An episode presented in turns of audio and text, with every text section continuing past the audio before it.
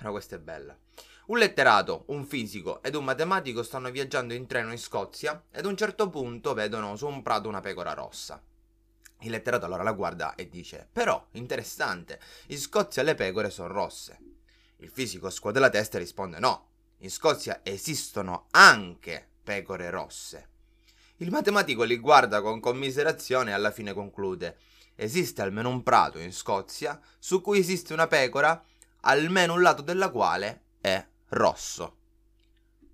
Marco Mavaldi, tratto dal libro Il gioco delle tre carte.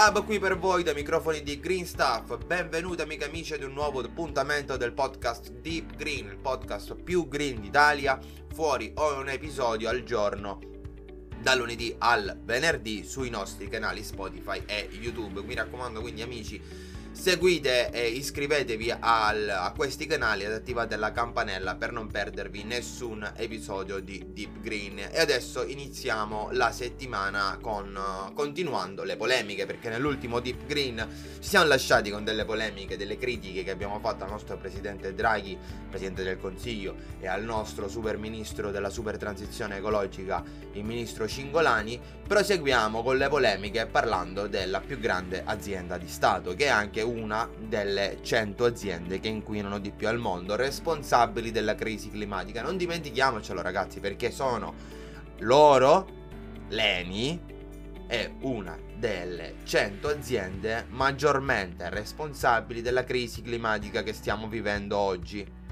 È uno dei responsabili. Oh sembra che sia una cosa, insomma, da, che si fatica a, mm, far impiantare nella testa delle persone. Cioè, è allucinante. Cioè, è, così, è così. Ma è difficile, d'altro canto, eh, eh, contrastare il livello di propaganda e greenwashing, di marketing che fanno. Tanto è vero che voglio dire, son, si sono sollevate un sacco di polemiche nell'ultimo Sanremo da parte, insomma, da parte di Fridays for Future, eccetera, che hanno contestato Leni eh, additandola di greenwashing ehm, per, il tappe- per il red carpet trasformato in un green carpet per eh, la presentazione. Giusto giusto a Sanremo guarda un po' in concomitanza con l'evento di Sanremo di cui Leni era main sponsor del nuovo progetto Plenitude, totalmente green, totalmente rinnovabile e dimostra come Leni stia veramente investendo i soldi, eh, le, pro- le proprie prospettive, il proprio business plan sul futuro delle rinnovabili. Vedete quanto, quanto questa grande azienda italiana porta in avanti, in alto, mh, mm, i valori e, e l'avanguardia italiana nel mondo? Mamma mia, che quanto greenwashing che c'è stato. Mamma mia. Eni, vive di greenwashing. Vive di greenwashing in una maniera allucinante in questi ultimi tempi. E ehm, io volevo analizzare un attimino con qualche numero, insomma, che c'è in giro, molto pubblico, molto... cioè, non, non, non sono andato a fare, a scavare chissà cosa, non ho delle talpe all'interno di Eni, vorrei semplicemente fare alcuni ragionamenti con voi, guardando, insomma, i numeri ufficiali di, di Eni, di Plenitude, eccetera, eccetera. E allora eh, andiamo a vedere che quest'anno, al 2022, l'Eni ha fatto un bel, un bel attivo, perché l'Eni ha chiuso con 4,7 miliardi di euro di attivo nel 2021, il più alto fatturato, il più alto utile del, di Eni dal 2012. Mamma mia! Cioè, hanno fatto un, un, un, inc- con un, incremento tra l'altro di 7,8 miliardi sul fatturato rispetto al 2020. Cioè, fa- l'Eni sta facendo dei risultati ma eh, veramente importanti e sono contenti loro, giustamente cioè 4,7 utili, 4,7 miliardi di euro di attivo è sicuramente una, un, un, bel attivo, no? Eh, cioè, eh, stiamo parlando comunque di un'azienda molto grande che ovviamente quando fa dell'attivo lo fa in maniera importante, 4,7 miliardi di attivo. Ora, con 4,7 miliardi di attivo, cosa vuol dire? Che loro hanno la differenza fra le loro uscite e le loro entrate 4,7 miliardi. Loro usci- nelle loro uscite ovviamente sono compresi anche i soldi che investono, investono in un piano di investimento che loro ovviamente fanno in, ehm, anche in prospettiva, giustamente. Un'azienda del genere si muove anche in prospettiva, cioè si muove anche sul lungo termine, ovviamente, pianifica a lungo termine e, e si muove nel breve termine per cercare di proiettarsi sempre in avanti. Come ha deciso di proiettarsi in avanti Eni in questo, in, in questo periodo? Cioè si sono un attimino chiusi loro, nella loro bolla per un paio di anni, continuando a dire che stavano mettendo in atto dei piani che avrebbero portato delle sostanziali differenze, un sostanziale cambiamento per quanto riguardava le loro emissioni, eccetera, eccetera, se sono uscite un paio di settimane fa con Plenitude che punta a mm, fornire energia 100% rinnovabile a tutti quanti i suoi clienti entro il 2040. Quindi neanche tipo, cioè fra 18 anni, eh? Fra 18 anni, sempre con molta calma. Plenitude punta ad essere economicamente indipendente da Eni. Ma questo cosa vuol dire? Vuol dire che eh, cioè, Eni cosa ha fatto? Ha creato Plenitude, investendo tra l'altro, cioè, per quanto riguarda le rinnovabili, stiamo parlando che Eni ha investito quest'anno allora, in generale Eni ha investito 33 miliardi di euro eh, in 4 anni nel suo piano strategico dal, 2000, dal 2019 al 2022. Questo è il budget eh, di, questo, di, questo, arco temporale, sono 33 miliardi di euro in questi 4 anni, di cui il 77% di questi 33 miliardi è comunque destinata alle sue attività tradizionali per le per la ricerca, l'estrazione, la raffinazione di fonti fossili, mentre alle tecnologie rinnovabili è stata riservata una fetta soltanto di 1,5 miliardi di questi 33 in 4 anni, quindi 1,5 miliardi di euro in 4 anni di investimenti per le rinnovabili. Cioè forse un 5% scarso del totale. Quindi, quindi, cioè guardando un attimino le, cioè unendo i puntini, L'Eni fa 4.7 miliardi di fatturato di utile da questo fatturato nell'ultimo anno, record. Negli ultimi 4 anni, compreso questo del 2022, ha previsto di investire circa 33 miliardi di euro, di cui soltanto 1,5 nelle rinnovabili, il resto sempre nel, a sostegno sue, della sua solita attività eh, di ricerca, di estrazione, di raffinazione di fonti fossili, eccetera. Quindi io mi domando, Plenitude questa ulteriore società creata da Eni, che punta a essere indipendente, eh? questo non è un fatto da sottovalutare, adesso ne parleremo fra pochissimo. Che, cioè, ehm, dove sta la reale? Io mi chiedo, dipinta questa situazione qui, e cioè che Eni crea un'altra società, dove fondamentalmente, che fondamentalmente vuole diventare indipendente da Eni, quindi Eni non ci deve mettere più un un, un soldo, un, neanche più un soldino su Plenitude quindi andrà a ricerca di nuovi investimenti, di nuovi finanziatori, di nuovo business plan, eccetera, eccetera. È un'altra azienda, non è più Eni, quella è Plenitude. E quell'altra è Eni. E Eni cosa rimane a fare? Eni che cosa continua a fare? Eni com- scompare? No, signori miei, non scompare Eni. Non è che è stata sostituita, non è che ha cambiato nome, non è che Eni è diventata Plenitude. Eni ha creato Plenitude che deve essere indipendente a livello finanziario da Eni. Quindi Eni l'ha creata e non ne vuole più sentire parlare. Fondamentalmente, cioè non è così ovviamente, sto estremizzando. Però è, è, è, chiaro che se non vuole, non ha più intenzione di investirci soldi, ma comunque sta creando una sorta di business plan, una sorta di um, un, progetto che poi deve, deve essere comunque sia... Eh, sottoposta ad altri finanziatori per trovare altri capitali, altri investimenti, eccetera, eccetera, questo vuol dire che tu, Eni, non stai cambiando il tuo business plan. Tu, Eni, non stai facendo niente di tutto quello che dovresti fare. Tu hai semplicemente organizzato una grandissima macchinazione di greenwashing, creando un'altra azienda, dicendo che Plenitude è il futuro che Plenitude darà energia rinnovabile entro il 2040 al 100% dei propri utenti, dimenticandoti di dire che Eni continua a fare quello che stava facendo prima. E non è che si risolve il problema così, cioè il punto non è creare nuove ener- soltanto creare nuove energie rinnovabili, il punto è transitare il proprio business dal petrolio rinnovo- alle rinnovabili. Ma come si fa a trans- far transitare, a far evolvere il proprio business se continuiamo ad investire? Continuiamo, sto, sto, sto facendo, sto, sto, parlando in prima persona come se fossi l'amministratore di Eni.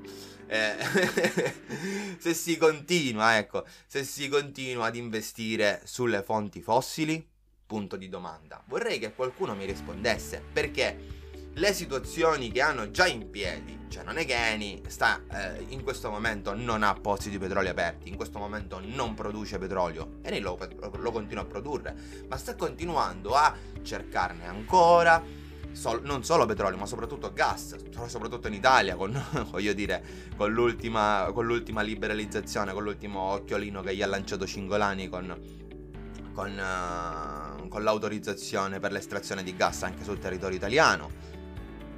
Eh, ragazzi miei, quello che sta succedendo è è mero greenwashing, è mero greenwashing.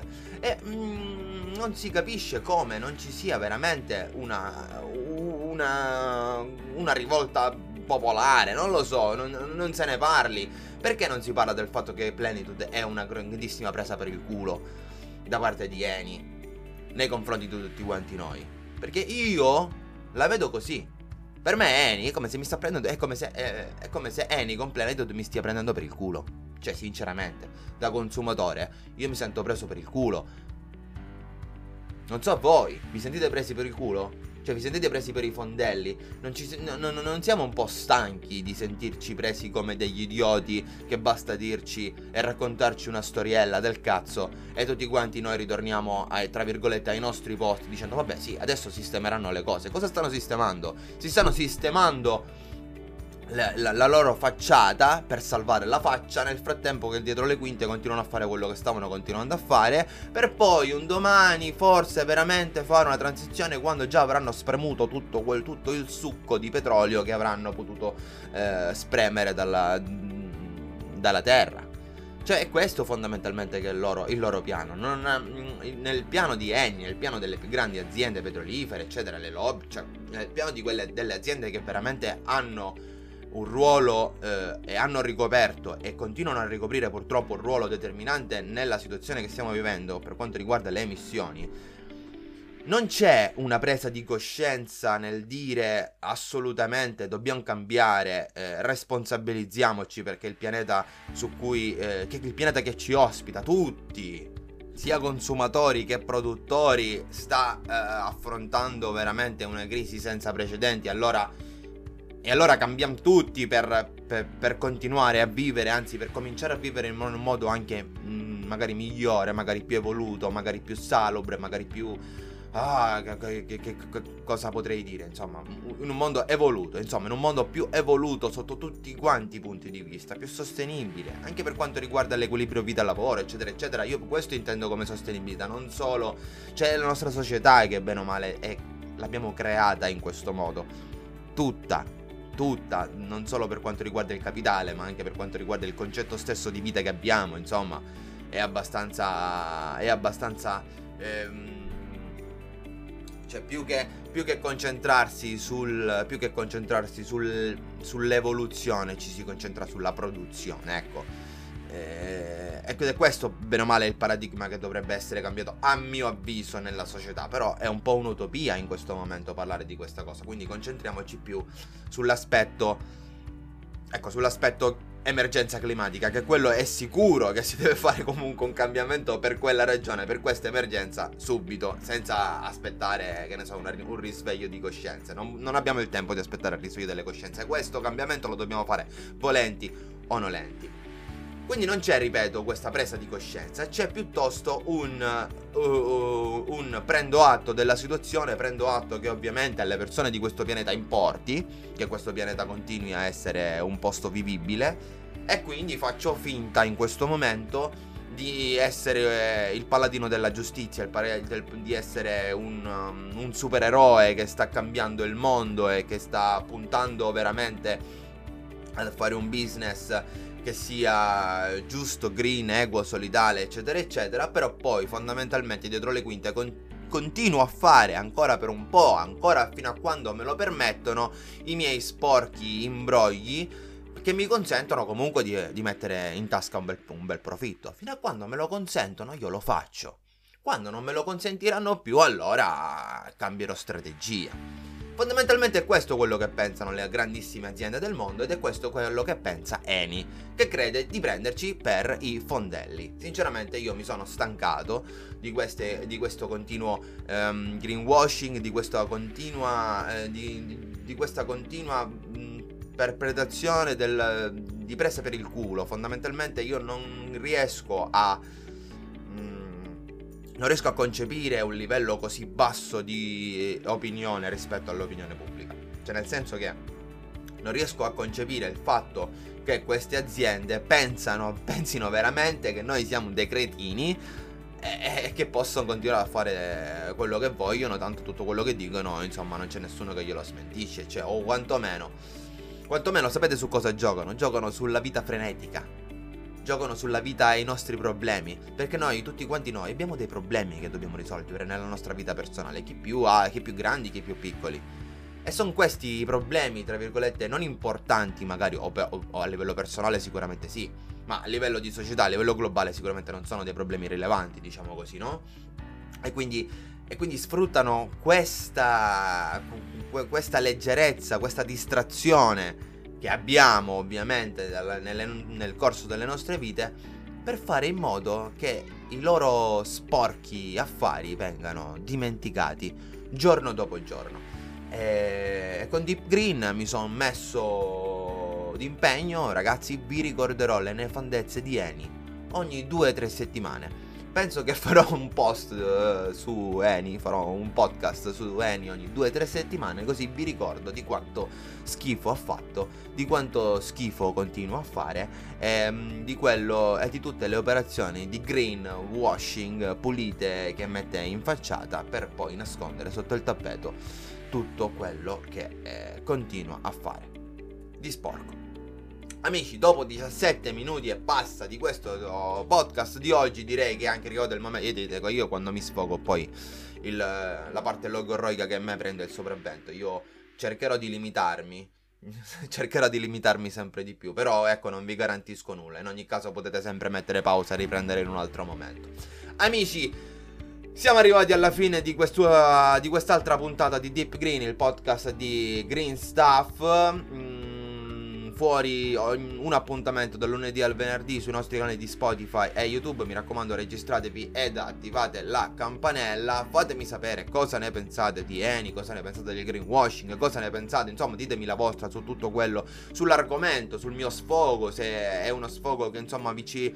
Se è uno sfogo che più o meno in, in, cui vi riconoscete anche voi, eccetera, eccetera. Insomma, fatemi sapere nei commenti di YouTube, insomma, ma anche un po' ovunque, insomma, su tutti quanti i nostri social. Insomma, contattateci e fateci sapere la vostra opinione.